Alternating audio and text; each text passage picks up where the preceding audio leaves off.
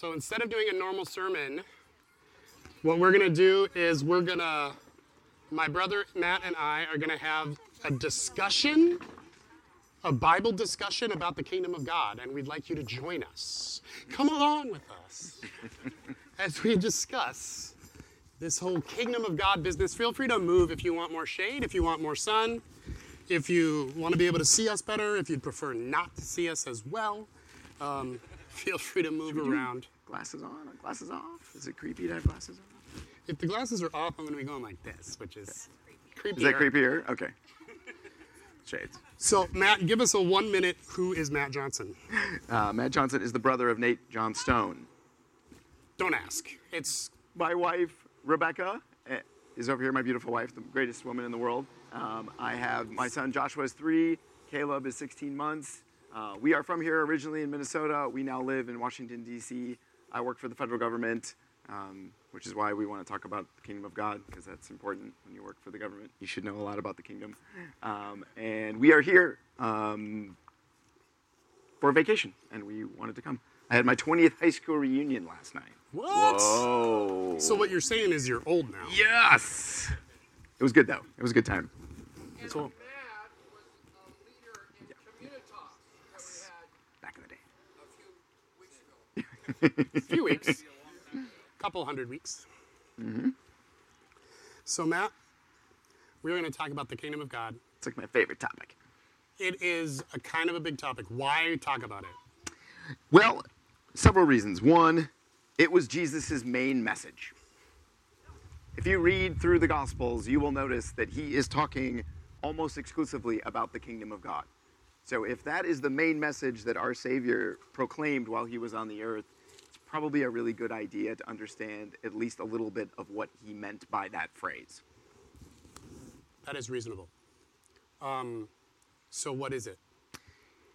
So I'm actually not going to give you a definition because definitions are actually. Can you all hear me? Is that okay? Um, definitions are actually very hard when it comes to the kingdom of God. But let me give you a general framework, and then we're going to talk about it. So, the thing that Jesus talked the most about, you can't even tell me what it is. Yep, that's right. Uh, I can give you some glimpses, I can give you some analogies, and I can give you some pointers, uh, but I cannot fully capture all that the kingdom is. Because the kingdom of God, broadly speaking, a good way to think of it is the rule and the reign of God on both heaven and earth. Okay. But that's really broad. So, the kingdom has a king, Kingdom has a king, and where the king rules is the kingdom. yes, and That's it's his domain. Not too bad. Okay. All right. I'm with you.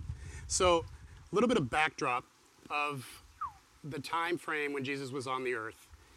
Uh, this idea of the kingdom of God was something that was talked about all the time by Jewish scholars of the day, correct? Correct. So, and they called it multiple things. They called it kingdom of God, kingdom of heaven, the age to come.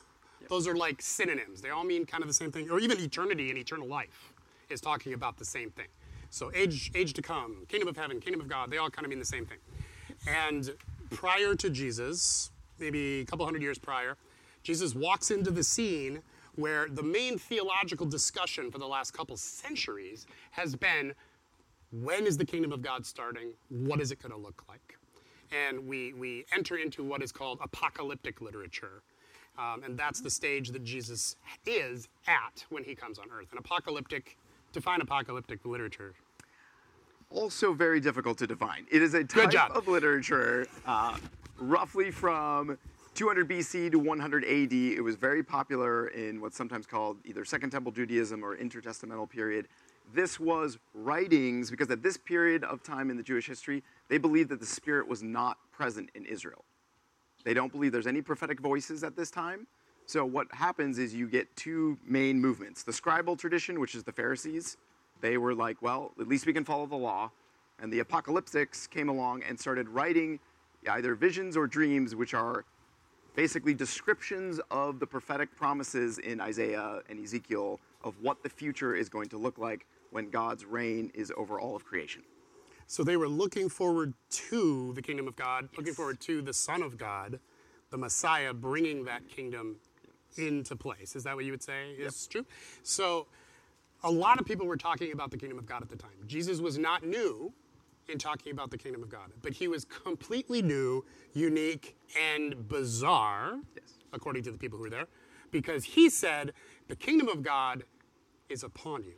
It is at hand. It is here. The kingdom of God has started through me. No one had ever said that, no one had ever claimed that, and not been stoned within five seconds. Um, and so that was very strange, very unique, and very different. So Jesus was talking about the kingdom of God, which was a common discussion, but he kind of set everybody straight on what the kingdom of God was like, what it wasn't like, and um, he. We, we got a Hulk toy, that's good. It's yours, by the way. And Jesus said, I am the kingdom, basically. The kingdom of God is upon you. And this was not what was expected, That's right. right? That's right. So at this point, everybody is expecting the kingdom of God to come at the end of normal history. So if the kingdom of God was going to come, because they separated time into two big categories the present age, which is post fall of Adam, all the way to the present, and then the age to come, also sometimes called the kingdom of God. And they believed that the age to come was going to crash in radically, end the present age of sin and death, and God would come rule and reign through his sometimes through his Messiah, sometimes just by himself, and then the reign of God would come on the earth. Normal history would end. There would be global Eden all over. So, in other words, this present age, the age of man, the age of sin, whatever you want to call it, Yep. stinks. Right. They all agreed on that point. And when Messiah came, it would instantly change and the new age would start. That's right. Messiah would come and everything would be great. He would reinstitute the, all the temple worship. The throne of David would be reestablished. Um, bad guys would be slaughtered. Good guys would be exalted and rewarded, and everything's awesome. So they looked at the kingdom of heaven, kingdom of God, as immediate, abrupt, and altogether, in their opinion, fantastic. And so then Jesus came and he said, No, the kingdom of God has already come. It's here now. And they're like, What? That's why they keep asking for signs and evidence. They're like, They're it. like, what do you? If the kingdom is here, why is the why are the Romans still over us? Like, what do you mean? still the looks pretty here? bad to me. Yeah. It looks pretty bad to me. So you're saying the kingdom is here, but I don't prove it. Prove it, prove it. They're always asking him that. And he does. How what are the two main ways he proves it? Anybody? Miracles, specifically healings, yes. And what's the other one? I can't hear. Authority, yes, specifically authority over the enemy, casting out of demons. Those are the two primary things. He's always casting out. Read, read Mark, the whole Gospel of Mark in one sitting. Like sit down, cup of coffee, Mark, takes two hours or so, and at the end you'll be like, wow, all Jesus did the whole time he was here was cast out demons and heal people, and he gave a couple sermons here and there, and then he died, and he came back. Like, because that's basically all he did. He proved the kingdom of God was here in everything that he did by particularly casting out demons, which is taking authority over the enemy. Because again, the understanding at the time was that in this present age, the age of man, is ruled not by God, but by the enemy, the devil. Okay? God is the ruler of the universe, He created everything. Then He created the earth, and He gave authority over the earth, dominion over the earth, whatever word you want to use, to humans. Okay? At the time, there were only two of us, Adam and Eve. And so he gave authority over creation to Adam and Eve.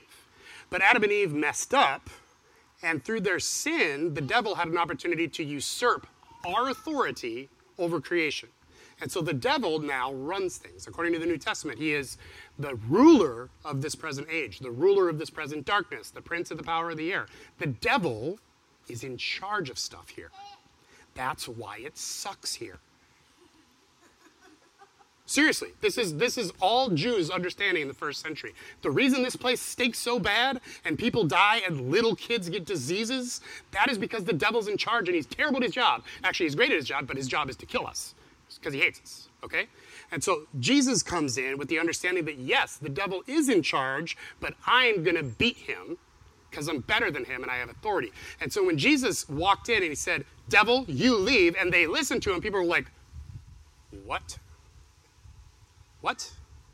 And they, they couldn't acknowledge the fact that he was the Messiah because that would mean the kingdom of God had come. And so instead they said, He's casting out devils through the power of the devil.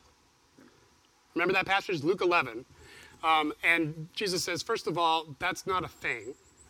Because if the devil casts out himself, then he's going to have a pretty crappy kingdom. Okay? Kingdom divided against itself can't stand, he says. So that's not what's happening. What's happening is I'm taking authority over the enemy, and you're afraid to admit it because if you admit it, you have to admit that the kingdom of God is upon you. And that means things. It means you have to respond. And people don't like it. That's why even today, people can see a miracle and go, nope, I don't believe it. A guy's arm just grew back. You watched it happen. Nope. It's a trick. Trick, trick, trick. And people don't believe it, right? They can see a miracle happen, they won't believe it. Because if they believe it, that means there's a miracle worker. And that means I have to respond to that in some way. Because if God is real, then I need to do things about that. And people don't want to admit that. And so they deny miracles. And people in Jesus' day denied the miracles. But the Pharisees had a real hard time denying the casting out of demons in particular. They didn't know what to do with that, it bothered them. Yeah, and that's in Matthew 12, uh, 27 through 30. If you remember, and if I drive out demons by Beelzebub, by whom do your people drive them out? So then they will be your judges. But if by the Spirit of God I drive out demons, then the kingdom of God has come upon you. In power, right there. Yep. So, So, proof that the kingdom of God had come was that was the driving out of demons. And that's why Jesus in Mark and in other places tells the church, go out, heal the sick, raise the dead, cleanse, lesser, cleanse the lepers, cast out demons. Casting out demons was something Jesus commanded the church to do, and in the early days they did it a lot. Nowadays, because we know a lot about science and demons are really unpopular and all that kind of stuff, a lot of Christians shy away. "Eh, I don't even know if I believe that. Just, no, we just downplay that. But if we want to see the kingdom of God come, if we want to see people set free, if we want to see people get closer to God, come back to the Lord, if we want the prodigals to come home, if we want people to be healed, then that means the kingdom of God needs to come in a greater way. That's what revival is more of the kingdom of God than we have now. And if we want to see that, then there's going to be some of the messy stuff, like evil spirits. Steve Harris. Satan's not really in charge. Completely, right? I mean, God can intervene. Any, it's like a dog on a leash. You can go only so far. It's. Yes, the devil is not equivalent to God at all. It's like the difference between a human and a picture of an ant that a kid drew. Like, it, you can't get more different than God and the devil. He is so far beyond, so far more powerful, it's not even funny. But God gave authority to us. We gave that authority over to the devil, so the devil has that authority here. And so God, Jesus came to take back that authority. And so we live in this age, and we're going to talk about this in a minute, where we are incrementally taking back the ground that the enemy has conquered. So the,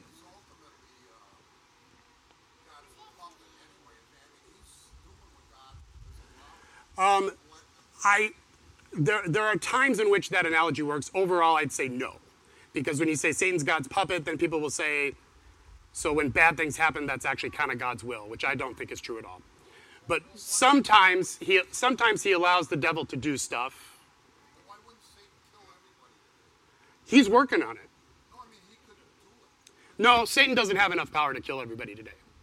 Um, he's doing his best. and, and when you look at the news, if you make the mistake of watching the news once, um, you're like, the devil's doing a pretty good job. It's hard to watch the news and not be like, I understand what Jesus meant when he said, the devil's the ruler of this present darkness. This present age is darkness. The devil rules it. I have come to bring light. John says Jesus is the light of the world. So the light dispels the darkness. And our job is to be the light of the world for Jesus and to dispel that darkness everywhere we go. Um, I'm going to give the Normandy Yeah, yeah, analogy. So about to say we should go my, my favorite analogy is this. Um, when the Allied forces in World War II took Normandy Beach, that was essentially the end of the war for all practical, practical purposes. We now had 2 million boots on the ground in France, Germany had no, no chance. But they didn't give up. And there was a lot of fighting and a lot of sacrifice and a lot of dying and a lot, a lot of pain between Normandy and the end of the war. And so Jesus coming into the world in the Gospels is like taking Normandy Beach. It was the beginning of the kingdom of God. The kingdom of God started. You can think of it like a seed. Again, Jesus talks about the kingdom of God always like. The kingdom of God is like this, it's like that, it's like that. He never flat out says what the kingdom is because it's too big for us to understand. It's too hard to understand what the kingdom is. But a lot of his analogies are agricultural, right? The kingdom of God is like a mustard seed. It's tiny. It starts out little. It looks insignificant, but it grows and it grows bigger. And over time, it takes over the whole garden. And Jesus says that's what the kingdom's like. So the kingdom comes incrementally. And Jesus began it at Normandy Beach by saying, I am claiming this territory now. And then Jesus says, okay, army, it's your job to walk out the rest of the victory. The beachhead is claimed. The kingdom of God is here. But the kingdom of God isn't expressed over there yet. It's expressed here, but not there. So it's come, but it isn't felt everywhere.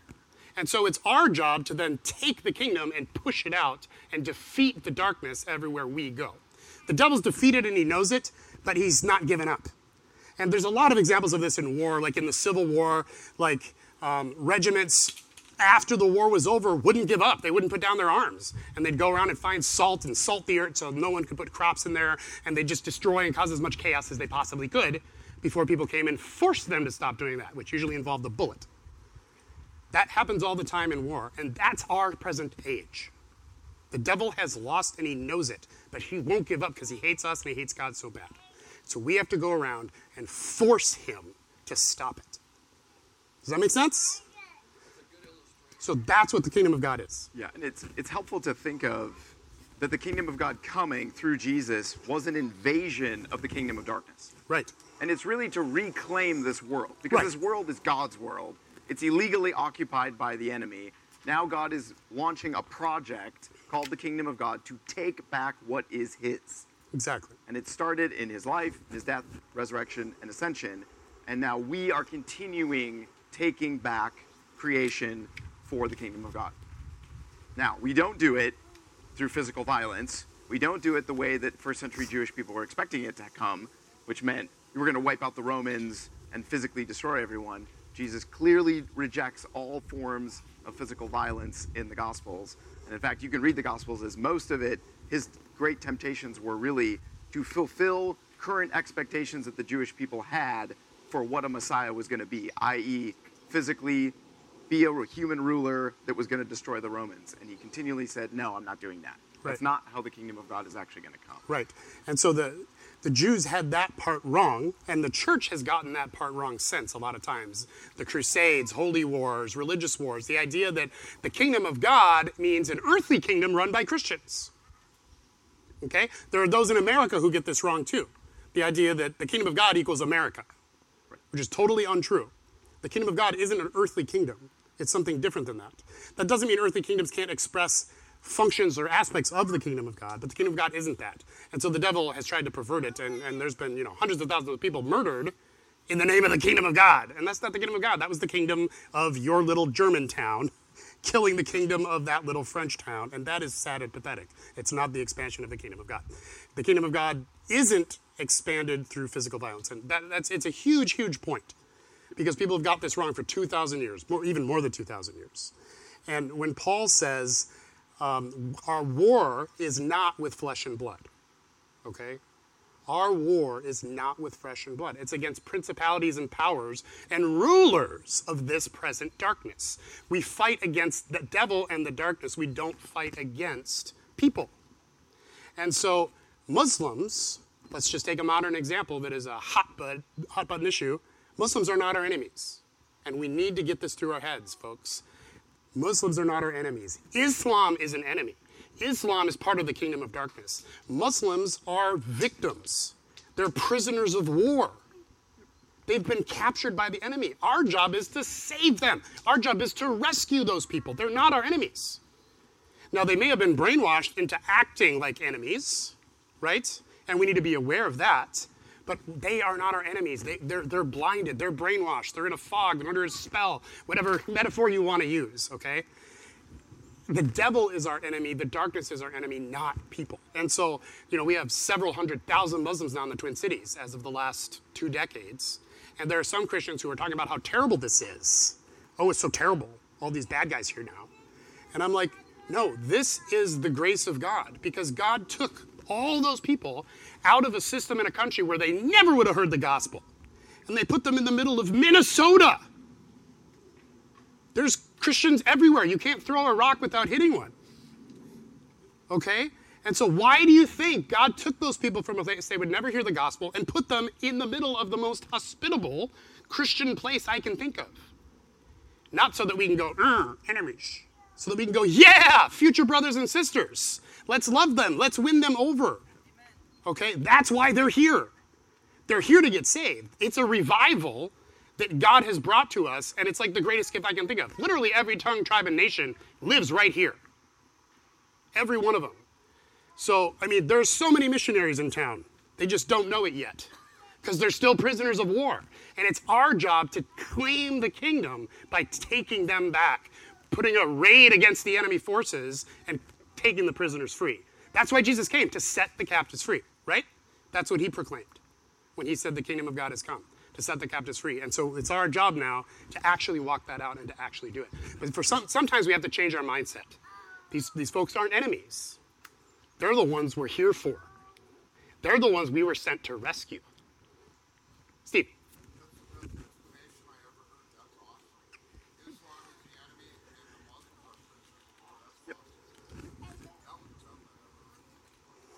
Good. Spread it around to your other Christian friends. Because I feel like I feel like we as the church in the Twin Cities aren't doing a good job right now. I'm just going to be honest. Okay? We're not welcoming with open arms. We're not loving. We're not helping. We're not saying, "Wow, this must be really different from you. It's freezing here most of the year. How do you how do you do that? What's that like for you? You come from like a desert place." And like we should be we are the nicest people I know. So why aren't we being the nicest people I know to all of them? Cuz they look different, they smell different, they sound scary, we're worried they're going to shoot us. Most of them are here because they were trying to escape being shot at, by the way. That's why they're here. Paul. And that's why Sven Axel's testimony is so encouraging that there are thousands and multiplied thousands of Muslims coming to faith in countries in East Africa and other places. It's Yep. happening. And it is, it's happening in Uganda too. And the efforts we're doing in, in South Uganda with Pastor Dowson, that is advancing the kingdom of God there in a different way, in direct opposition to Islam. But the Muslims there aren't Dowson's enemies. He employs them, he feeds their children. 60% are Muslim in his school. Yeah, most of the kids in his school are Muslim. And that is the kingdom of God. That is expanding the kingdom of God. That's what it looks like. And so I would love all of us and us as a church to think and pray about what should we be doing in the Twin Cities with all these refugees. We've been praying for them for years.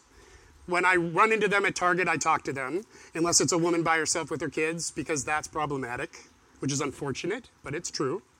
Um, and what should we be doing as individuals? What should we be doing as families? What should we be doing as a church? We, we should be doing more. I know that much. So the question is just what? Ian.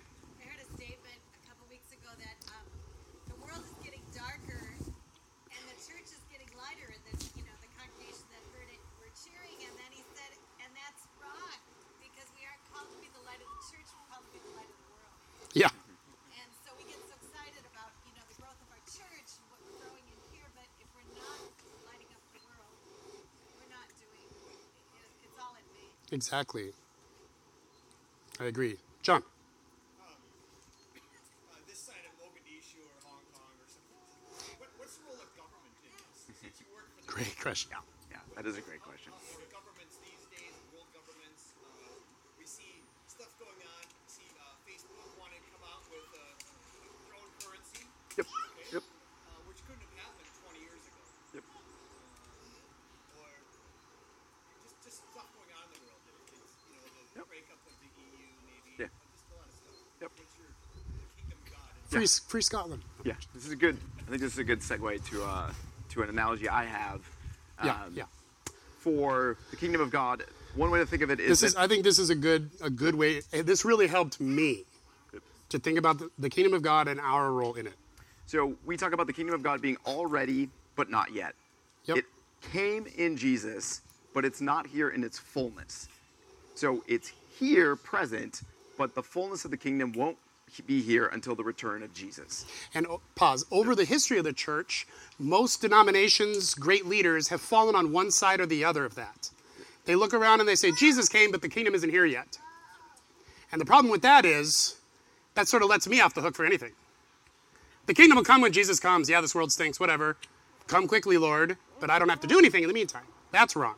Other people, eh, other people really hit the the kingdom of God has come aspect, Eh, which I like because we are supposed to be involved in that. But then they can take that to an extreme too and say our job is to make the kingdom come so completely that Jesus is like, well, I guess I might as well come back because everything's awesome. Which I think is too far. That's an error on the other side. The reality is both. That's why I like Lutheran theology because they said, "Is the kingdom of God come, or has it not? Is it yet to come?" And Luther said, "Yes." And they said, "No, no, no. You have to pick one of these. Has the kingdom come, or is it yet to come?" And he said, "Yes." And they didn't like him for that, but I did because the answer is both. The kingdom of God has come, but it is also yet, to, to come. And- and we live in that weird, confusing time in between where it's both and. And that was what that's that's the unique thing. This will actually help you if you're if you're in dialogue with with Jewish friends. This already not yet concept that is a big, still a big stumbling block Yes. for Jewish people because they were still expecting it to come immediately. Boom, not kingdom of God. This overlapping period where the present age is still here, but the kingdom of God has broken in, but it's growing slowly. That was not expected. It was not expected in the first century either. Um, but the analogy that I have used, and, and by the way, if you just look at the scriptures um, in in the Gospels and you just write out the verses that talk about the kingdom, you will notice that they either talk about the future or Jesus is saying they're being fulfilled in the present. So they're already, but they're not yet. So there's a present aspect and a future aspect. It's both and. Um, but the analogy that I've used is the American electoral system. So, in a sense, Jesus was elected president of the cosmos. He ran against every force and power, and everybody else lost. Uh, nobody believed it until the resurrection. That's when the election was actually certified. That oh, yep, he actually did. Nope, he was really. Yep, he really uh, is president of the cosmos. So just like in the American system, pre- new presidents are elected in November, but there is a transition period from November to January 19th, where before the new administration actually comes into power. So during that transition period, obviously I came up with this analogy because I'm in DC now, but uh, during that transition period, the old president, so after President Trump was elected, President Obama was still president in from November to January 18th. He was still really in power. He was a we call him lame duck president at that point. He was a declining power, but he was still in charge of the country. He was still making decisions. He was still you he was still ordering Sending out drones and doing all all those yeah. kinds of things. So the president was so during that transition period between one president to another, the old president is still in power until that new president takes office and is sworn in. And during that period, what the new president or the new administration is doing is he's getting together his staff team. He's hiring people who's going to be on my administration. He's setting his policies, he's setting his agenda, he's getting ready to rule, and he's letting everybody know this is how I'm going to run the country. So for us, the analogy is we're the church. We are the transition team for President Jesus. The mm-hmm. powers of this world, the governments, all the systems of this world are still really in charge. They have real power. Their sword, they can still, they have laws, they can enact it, they can kill people. They're still really in charge, but our message to the world system is you are you need to get ready to transition for President Jesus because he's coming back and he is actually the real ruler of the cosmos and we're telling you how he wants to run things when he's here. And we're telling you like it's a totally different way than the systems that you're working on. So we're just here. We're not going to resist you. We're not going to rebel against you. We're here to serve you. We're here to, to love you because we serve the new the new president, and the new president is coming, and he's going to be very very different than the way you do things. So we're going to show you how he does things now. So in other words, we're living as though President Jesus has already taken office, even though we're somewhere between November and January. Don't know where. I'm not going to go into that. But the point is, we're still in the transition period. So this is why there's that weird tension. Like the powers, of because sometimes it's like, well, what did Jesus actually accomplish? Things are still pretty bad out there. Well, he no, he is he's in charge, but he's coming into his rule. The fullness of his rule and reign will come when he returns to the earth. And so that has really helped me to like shift my mindset of how both do I respond to governments right now and how do I prepare the earth for the coming of Jesus. Mm-hmm. And and how do we supposed to do. want to invest our time and invest our money and invest our life? Yes. Do we want to invest in the old administration that's on its way out? Do we want to invest in the lame duck systems of this world? Or do we want to invest in the kingdom of heaven that's coming and it's about to be here? It's already here, but it's coming in its fullness. And Jesus is constantly like, invest in the kingdom of heaven, folks. Invest in the kingdom of heaven. Not only is investing in the kingdom of this world totally pointless, because it's all going away. Every currency, including Facebook currency, will be gone. Not only is it going away, but what is coming is eternal. It's way better to invest in forever than it is to invest in now, which is definitely not going to last. It's not going to last not only because you're going to be dead, but even for leaving things for your great great great great grandkids, eventually this world system will be done. And I'm not just just talking about money, I'm talking about time and life and everything else. What are we investing in? This kingdom or the kingdom to come?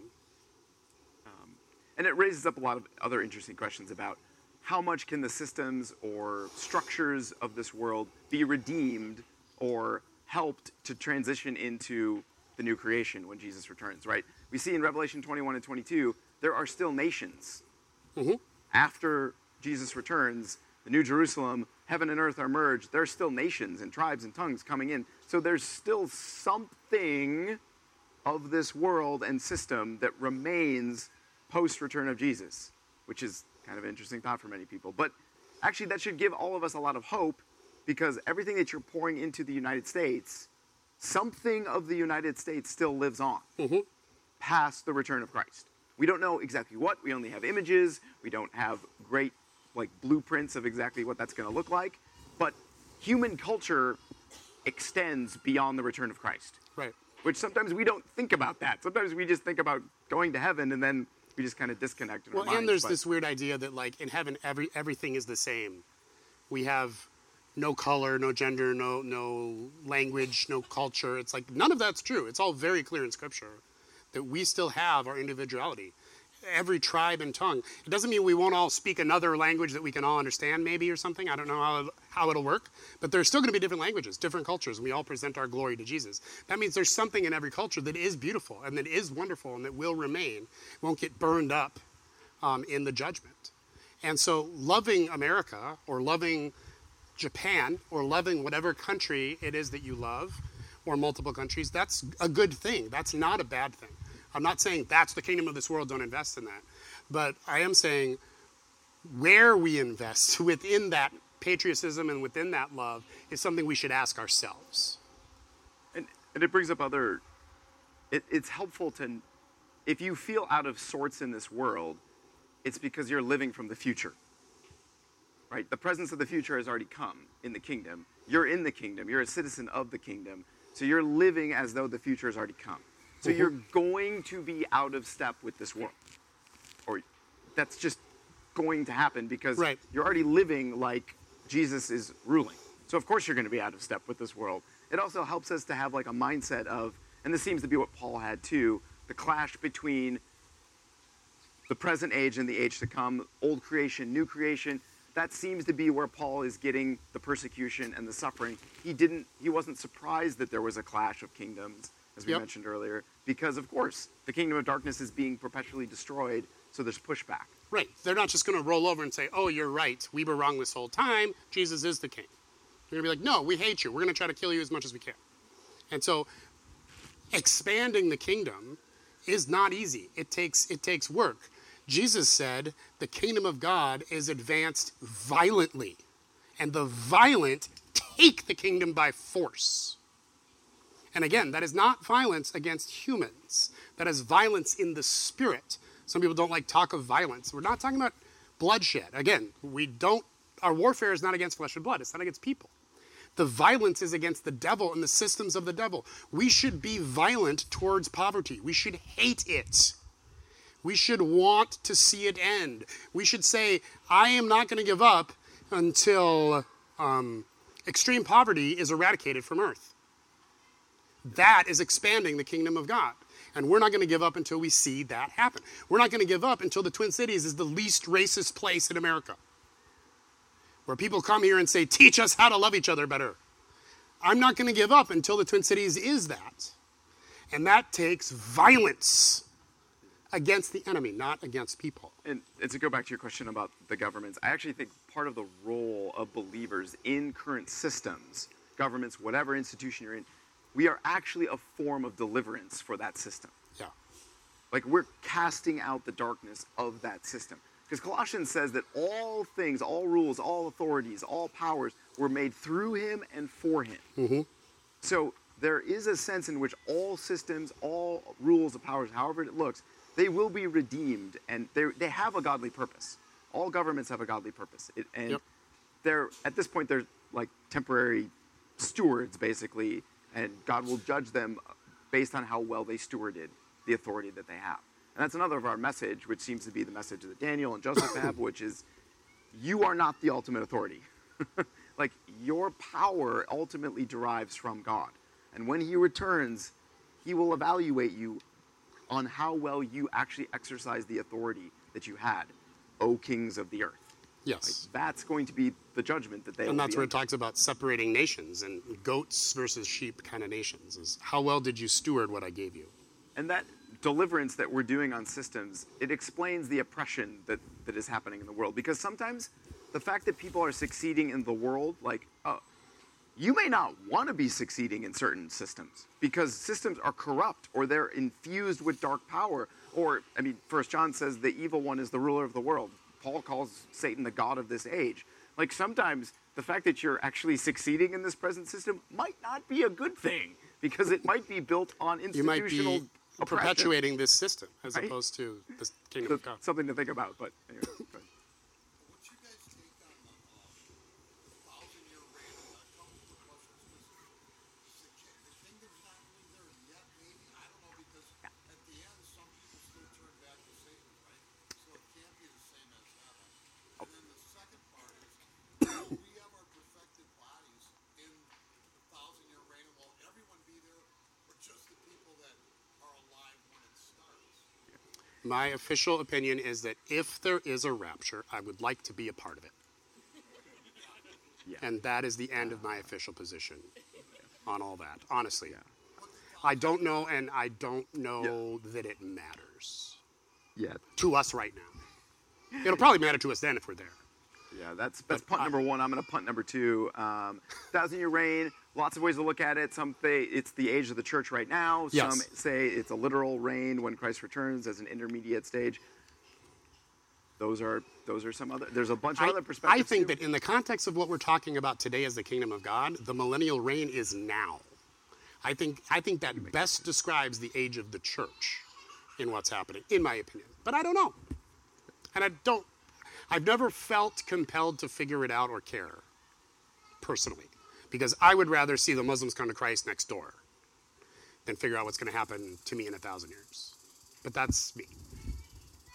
this framework for me has been really helpful, especially when things get dark or there's there's bad news or you're seeing things just um, just not go well, either in your life or in in a in a country. That hey, the fullness of the kingdom of God will come on the earth.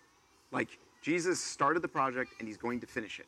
He's going to fix everything that's wrong in this world. Those are my, those are my boys, Joshua and Caleb. So we're good. Um, so that's been a very hopeful perspective, especially being out in, in Washington D.C. Um, as you're you're in the swirl of government um, and all that. And having a bigger perspective on the kingdom. I definitely needed it before I went out to DC, but it's also like made me think of the kingdom as the kingdom isn't just the church.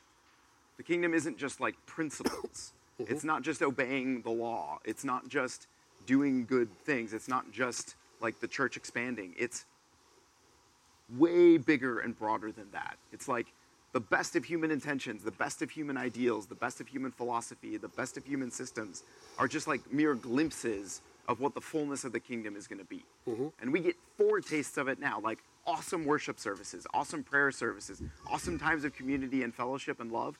Like those are just glimpses of like little tokens of what the kingdom of God is going to be when it's fully here. Mm-hmm. Go ahead, Dad. you know, it's like we're, we're not going to know when he comes. When he's going to come. Right. Any, hmm. Right. Jesus could come back next Thursday um, during the fair. That would make sense to me. Um, or he could come back in another 2,000 years. Yeah, so, so the question for those of you... It's been 2,000. It could easily be 2,000 more. for those of you who didn't hear, the question was Or 20. about dates on the return of Jesus. And um, for me, I'm like, well, I know these are my last days because I only have so many. So these are my end times, Exactly. no matter what, right? I am in Like- my end time. like I'm. This I morning I have so woke up and my many back hurt, and I knew I was in my end days. So That's boom. that's what matters to me. Yep. Yeah. And I do want to point out Matt's sons, Joshua and Caleb, the two spies who saw with eyes that of heaven, Yep. of the kingdom, and not with eyes of earth. That story where they send the 12 spies into the land. And Joshua and Caleb are the two that say, yeah, there's these giants and they have huge swords and all this kind of stuff, but you know what? There's all the all this awesome stuff and God said that stuff is ours. So I'm pumped and I'm excited. And all these bad guys in the way, they don't mean anything because God's going to give us victory over that. And that's why he named them Joshua and Caleb, um, and because he's spies. And Spies, spies are cool. Um, but, uh, but like, that is important to me. Joshua and Caleb saw with different eyes, and we need to see with different eyes. We need to see with eyes of the kingdom, with God's eyes, to see that, no, no, no. It's not all this bad stuff going on. It's God in the process of fixing this bad stuff, and he's going to use me to help with that. So it's a perspective issue. Because it is easy to look around and be tempted to be discouraged when we see this world. And when we do that, I think we should come to before the Lord and say, please help me to see things with your eyes and with your perspective. And How long was it between when they saw and when it was fulfilled? Uh, it was the whole, wasn't it the whole 40 years? So I guess my point being, That never is once our eyes are open to Yep. see the kingdom, that we Yep. still don't get caught up in all the crap the world throws at us. Yes. It takes a long time of holding on, and Yes. sometimes it's even holding on the people that you would have expected to join your chorus. And while things seem to be getting worse, Yeah, exactly. that's called faithfulness. That's what faithfulness looks like. And if it were easy, we would all do it all the time. All you. This is like a seminar. What happened today could be at a, at a seminary level. That what, what took place here. This is fantastic. What they did was really powerful. It's not easy to talk about the kingdom because it is so big. I really like what they did. And it could be at a high school campus or it could be at any seminary in the city. So I, I'm really liking what you've done. I think it's powerful. The kids got released, so I think Kaylee wanted to stay in because Uncle Matt was here, and I'm like, I think you're going to be bored, sweetie. It's going to be a little, it's a little heavy this morning. Um, Matt and I are starting a new podcast to do a quick commercial at the end, Yeah. where we are going to be doing this kind of stuff, um, talking about bigger issues, slightly tougher issues, um, and also talking about extremely nerdy things like do clones have souls and will they go to heaven if they love Jesus? And what does the Bible have to say about aliens when they show up? How are we going to respond to that? Um, I'm serious. We're talking about these things. And then- So if you're at all interested or think you know someone who would, And just one more practical takeaway from the kingdom already not yet. This will really help you when you read the New Testament. Because Yes. the already not yet is all over the New Testament of who we are right now in Christ but who we're becoming and will be at the fullness of the resurrection. So we are dead to sin already, but we're learning to crucify the flesh and to say no to sin, Yep. right? So we, we are and we're becoming. It's Yep. both. Um, it'll also help you to see how New Testament authors see Old Testament fulfillment of prophecy. There's a present fulfillment in the New Testament, and there's a final fulfillment that will come at the end of history. So, Right. there you go. And it helps in reading the New Testament to understand that warfare is in the background of all of their minds as they lived and wrote in the New Testament. We are at war. The reason the Jesus story is so amazing and fantastic is that was where the tide turned in the war. And historically, we'll look back at that as the point at which it changed. So I know that talking about war and violence and those kind of things isn't popular these days, but the minute we don't acknowledge the fact that we're in a war is the minute we start to lose. Because even those without swords can still die upon them. And that that is why a lot of our church is so not powerful right now is because they refuse to fight. Passive. Yeah, God didn't call us into pass- passivity. He he told us, look, you're in a war whether you like it or not. Do you want to fight and help other people and survive, or do you not want to? And that's a choice we have to make. I wish it wasn't that way. I wish we could be on vacation, but we're not. We're in a war, and it only lasts a few more years. It'll last a few more for me, and a few more than that for Andrew, but that's it. So we get to be in war for a while, and then we get a nice long break afterwards. That'll be nice. Okay, let's let's uh, let's pray. Let's pray and then eat some yummy food. Father, we thank you for sending your son to invade enemy territory for us because we couldn't do it on our own. And you did it. You took the beachhead. And we thank you for that. And now we're in this war and we don't always know how to fight. We don't always know what it means. Sometimes we're um, ignorant of how the enemy likes to attack us, and we don't have to be. So I pray, Lord, that you would help give us the mind of Christ. Help us not to be ignorant of the way the enemy attacks. Help us to see others not as enemies, but as POWs, as people who've been who've been taken by the enemy. They've been brainwashed, and they need to be set free. Lord, help us to fulfill the calling that you gave us to uh, proclaim freedom to those captives. And thank you, Father, for sending your Son. Thank you, Jesus, for coming. Thank you, Spirit, for being poured out. Thank you for moving among us. And we just thank you that the fullness of the kingdom will come, that all wrongs are going to be made right, that your kingdom will fully come, your will will fully be done on earth as it is in heaven. And we look forward to that day. Amen. Amen.